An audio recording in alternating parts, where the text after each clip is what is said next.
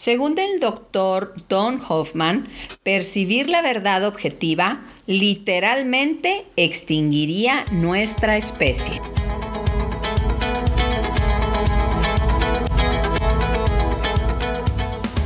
Hola, soy la doctora Sakchi. Levito de contento porque me acompañan en esta recopilación de información y experiencias acerca del despertar de la conciencia y de cómo lograr su objetivo existencial. Gracias, equipo, por seguir siendo fieles a la causa. Espero hayan disfrutado los ejercicios del descanso y el de respiración 2. Ambos son excelentes meditaciones y los pueden practicar las veces que deseen. El punto de vista científico acerca del despertar de la conciencia lo hemos explorado en este podcast con diferentes científicos. Hoy sumaremos a nuestra revisión a otro autor. El doctor Donald Hoffman, psicólogo cognitivo, obtuvo su doctorado en filosofía y psicología computacional en MIT o Instituto de Tecnología de Massachusetts, en Estados Unidos.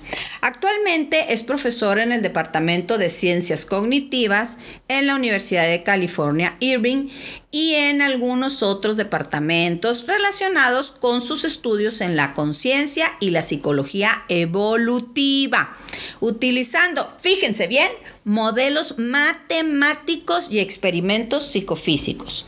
Entre sus múltiples publicaciones podemos encontrar muchos artículos científicos y varios libros. Y el libro, El Caso en contra de la Realidad, es el que usaremos como base de información para este episodio. Vaya que en este podcast hemos sido muy tercos cuestionando la realidad de la realidad. Pues déjenme de una vez spoilearles que el doctor Hoffman nos monta un caso en contra de la realidad y no solo lo describe a detalle, sino que lo gana, obviamente bajo pruebas científicas con matemática pura al estilo de Stephen Hawking en el Big Bang.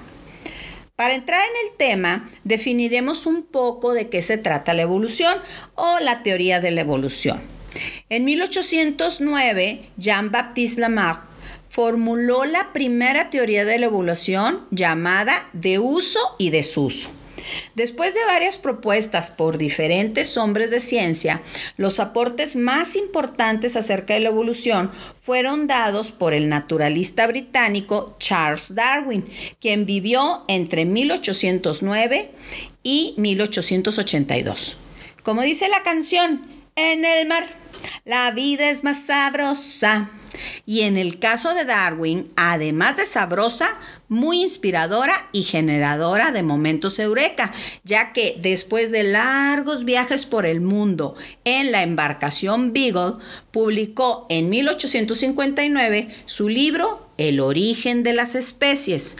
En él, más que una teoría, Darwin plantea varias propuestas científicas básicas. Nos dice que existió un ancestro común a partir del cual se derivaron todas las especies, que las especies van cambiando gradualmente a lo largo del tiempo, que las especies que existieron y que existen son resultado de su adaptación a los cambios ambientales para sobrevivir y multiplicarse, y que esas características de adaptación se heredan a los descendientes, lo cual determina quién sobrevive y quién se extingue. Basado en lo anterior, Darwin propuso el término de selección natural.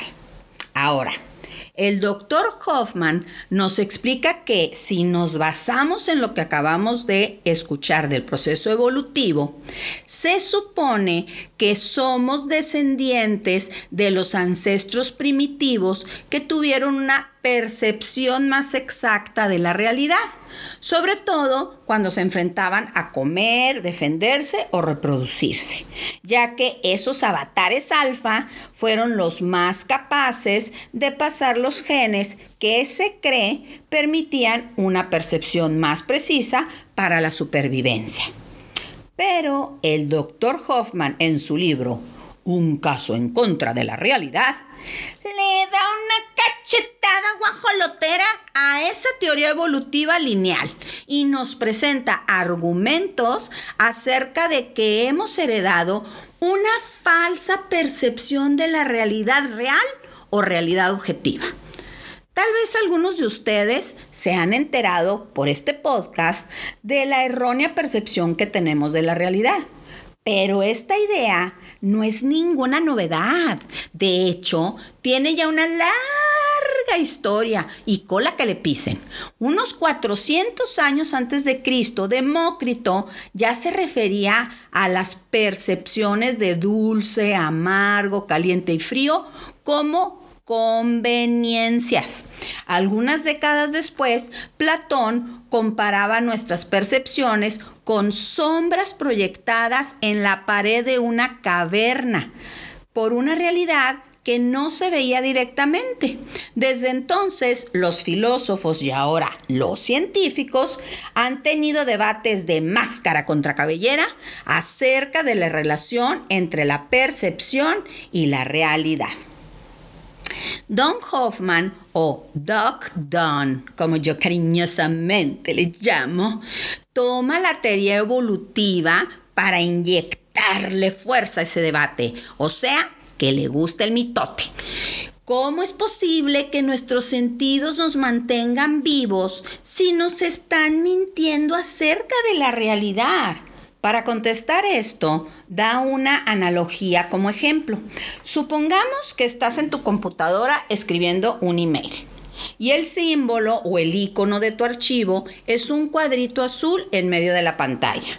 ¿Significa esto que tu archivo es cuadrado, azul y está en medio de la pantalla? Obvio que no. El color del icono no es el color de tu archivo. De hecho, los archivos ni tienen color, ni son cuadrados, ni están en medio de la pantalla. El propósito de la computadora no es mostrarte la verdad de la computadora, que en este caso serían circuitos, voltajes y capas de software. El propósito de la computadora es ocultarte toda esa verdad que se supone que no necesitas ni te interesa y solo mostrarte un dibujo o símbolo simple que te indica dónde puedes iniciar para escribir un email. Hoffman nos asegura que si para escribir un email tuviéramos que enfrentarnos con todos los circuitos, voltajes, chirriones y palitos de la computadora, jamás escribiríamos un correo electrónico. El doctor nos propone que lo que la evolución ha hecho con nosotros es equiparnos con sentidos como la vista, el oído, etcétera, que ocultan la realidad y nos muestran solamente íconos o símbolos simples que nos ayudan a sobrevivir y a criar a nuestros descendientes. Híjole, comadre, ahora en vez de decirte que me cuides al niño, te voy a decir, comadre, cuídame al descendiente.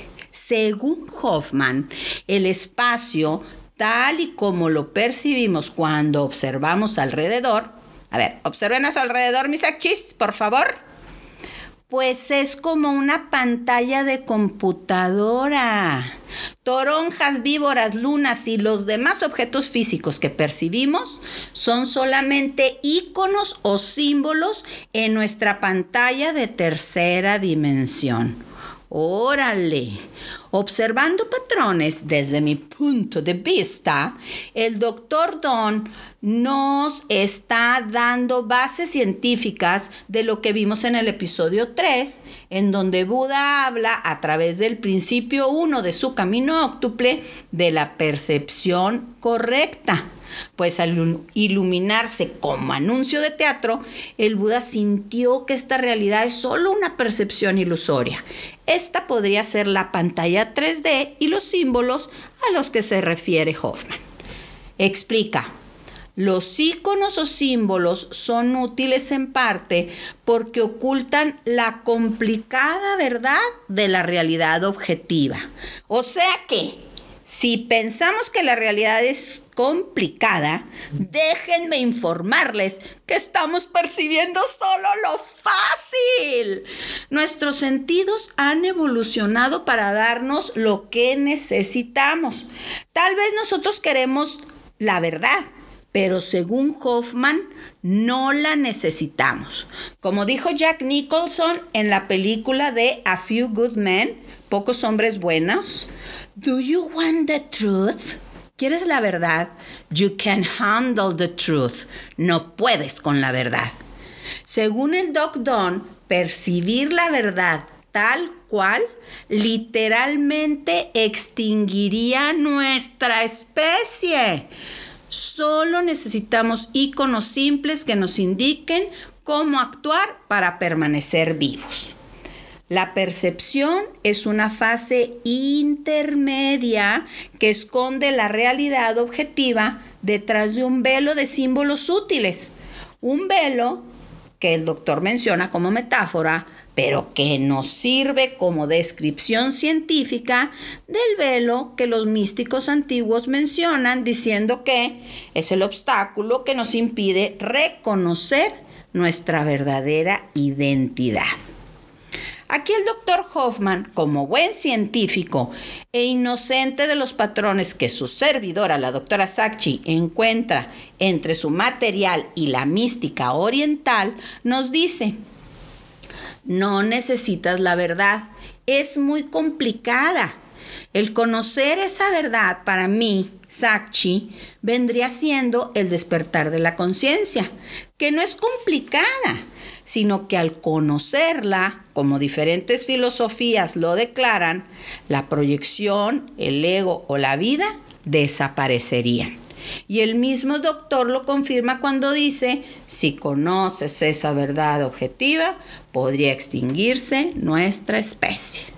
Otra opción, como dice el curso de milagros, teóricamente dictado por Jesús, es vivir o fluir en el ego o proyección, conscientes de que todo es una ilusión y que nuestra verdadera identidad es infinita y eterna, fluyendo libre de problemas, alegrías y juicios. Les quiero recordar también algo que en su correspondiente episodio el doctor del Rosario contestó cuando le preguntaron: bueno, doctor, ¿y qué tanto de la realidad que percibimos es inventada por el cerebro? Del Rosario contestó: la respuesta a esa pregunta es un punto de encuentro entre algunas tradiciones orientales y la neurociencia. Aún no sé qué se refería exactamente, pero de que nos insinúa que hay gato encerrado entre lo místico y lo científico, lo insinúa. Regresando a Hoffman, señala que una pregunta lógica sería que si un auto a toda velocidad es solo un ícono, ¿por qué me despanzurra si me le pongo enfrente? Explica que por la misma razón por la que, aunque el maléfico botecito de basura en tu computadora es un ícono, al poner en él un archivo importante, perderás tu archivo. Es decir, una cosa es tomar las cosas literalmente y otra es tomarlas con responsabilidad. Él toma sus percepciones responsablemente y no literalmente, como tal vez un practicante del curso de milagros pudiera tomar el que esto es una ilusión o ego, seriamente viviendo un sueño feliz, pero no literalmente tirándose de un edificio como Superman sin capa. Hoffman nos revelará a través de su libro el por qué es importante hacer las cosas de esa manera. En el capítulo 1 nos dirá cómo un cerebro puede ser partido en dos como banana split y descubrir que una mitad es atea y la otra cree en Dios, mostrándonos diferentes personalidades en ellas.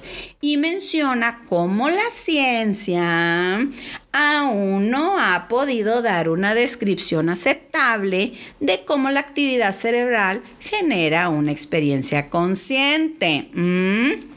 En el capítulo 2 veremos cómo con una simple mirada y en microsegundos usamos un súper algoritmo para saber si otro avatar es atractivo, identificándolo inconscientemente en su potencial de reproducción y crianza de descendientes. Imagínate los de mi edad, qué algoritmo ni qué algoritmo, pura regla de tres simple. En el capítulo 3 veremos más a detalle la lucha de máscara contra cabellera, pues nos hablará de filósofos y científicos que apoyan o reprueban el que nuestros sentidos nos revelan la verdad tal como es. En el capítulo 4 nos empapará con su teorema La habilidad vence a la verdad, cómo la evolución por selección natural disminuye la percepción de la realidad. También ahí hablará de un concepto que ya se ha visto en otras investigaciones, pero no en este podcast. La explicación sin pelos en la lengua de ese concepto es que las cosas dejan de existir cuando las dejamos de ver, oler, saborear, sentir o escuchar. Como dijo el tipo aquel, échense de trompo a luña. De hecho, en el capítulo 5, hablándolos más a fondo de que el tiempo, el espacio y todo lo demás son solo símbolos en un mundo virtual en el que por medio de los sentidos podemos participar en el juego de la vida. Tal vez podamos relacionarlo con el comentario de Elon Musk acerca de la posibilidad de que vivamos en una simulación tipo Xbox. En el capítulo 6 enumera científicos y teorías en física que declaran, y esperemos nos den bases, de que la relación espacio-tiempo está condenada a ser descartada y que la historia de la humanidad no es fija. Chequen qué loco está este concepto. Que la historia, no es fija y depende de lo que observamos en el presente. Entonces, si la evolución y la física, dice el doc, definitivamente apuntan a que el espacio y el tiempo no son tan importantes, eso quiere decir que debe haber algo más profundo y trascendental. Y yo, Sakchi, estoy segura que eso más profundo es la conciencia. Ay, pero bueno, dejemos a los científicos que se den su divertida para que concluyan en lo que los iluminados de la antigüedad ya dijeron. Como decía mi abuela, nadie aprende en cabeza ajena. En el capítulo 7 explica cómo el espacio y el tiempo son solo un formato de datos muy parecido al que tienen nuestras computadoras y celulares, y que nuestros sentidos lo usan para reportar errores de adaptación y corregirlos para mantenernos vivos. Ay, madre mía, ya me está volviendo el síndrome de Buzz Lightyear. En el capítulo 8 nos da una pincelada de cómo los colores son códigos de mensajes que comprimen los datos de la misma forma que nosotros comprimimos una foto antes de mandarla a nuestros amigos. Fíjense, yo ni sabía que comprimía fotos. Ha de ser una venganza inconsciente de cuando me hacen la mamografía. En el capítulo 9 nos hablará, parecido al doctor del Rosario, cómo nuestra visión nos engaña, y desde otro punto de vista nos explica cómo creamos un objeto para que sea adecuado y elegible para nosotros. Y miren, tan lindo el doctor Hoffman. No ha escuchado nuestro podcast, mis Sakchis. Y les digo tan lindo porque si nuestros sentidos ocultan la realidad en una interfase, entonces él se pregunta, ¿qué es la realidad? Y él solito se contesta, yo no sé, como niño chiquito, yo no sé. Pero en el capítulo 10 exploraremos con él la idea de que las experiencias conscientes sí son fundamentales e importantes, no como el espacio y el tiempo que, como diría mi abuela, ya los mandó a ver si puso la marrana. Y propone, tal vez el universo es una red social de agentes conscientes. Ese es el nombre que Hoffman le da a lo que vendría estando en un metanivel, agentes conscientes. Si lo anterior es cierto, entonces la conciencia no sale o emana de la materia, como mucha gente cree que del cerebro sale la conciencia y cosas así, sino a la inversa, que la materia, el tiempo y el espacio salen o emanan de la conciencia. Fuertes declaraciones las que dará el doctor Hoffman en ese capítulo. Y para finalizar esta síntesis de la introducción de su libro, El caso en contra de la realidad, el Doc Don, evocando la película Matrix, nos plantea: fíjense bien, mis Sakchis, este libro te ofrece la píldora roja, la opción de ayudarte a quitarte el equipo de simulación que nunca te has dado cuenta que traes puesto. ¿Qué tal? ¿No es emocionante? En episodios intermitentes, o sea, no continuos, iremos revisando poco a poco y más a detalle la info de este libro. Como sugerencia, les recomiendo seguir meditando todos los días. Pueden escuchar cualquiera de los ejercicios de este podcast o buscar en línea los de su preferencia. También, si pueden, vean la película Free Guy, o en español, Tomando el Control, con el güerito Ryan Reynolds, que me encanta. El personaje principal de esta película sí que sabe cómo aprovechar la proyección y contactar al origen. Mis Sakchis, gracias por escucharme. Les mando N1000 íconos de paz y dicha. Y recuerden, soy la doctora Sakchi y sé que volveremos a encontrarnos.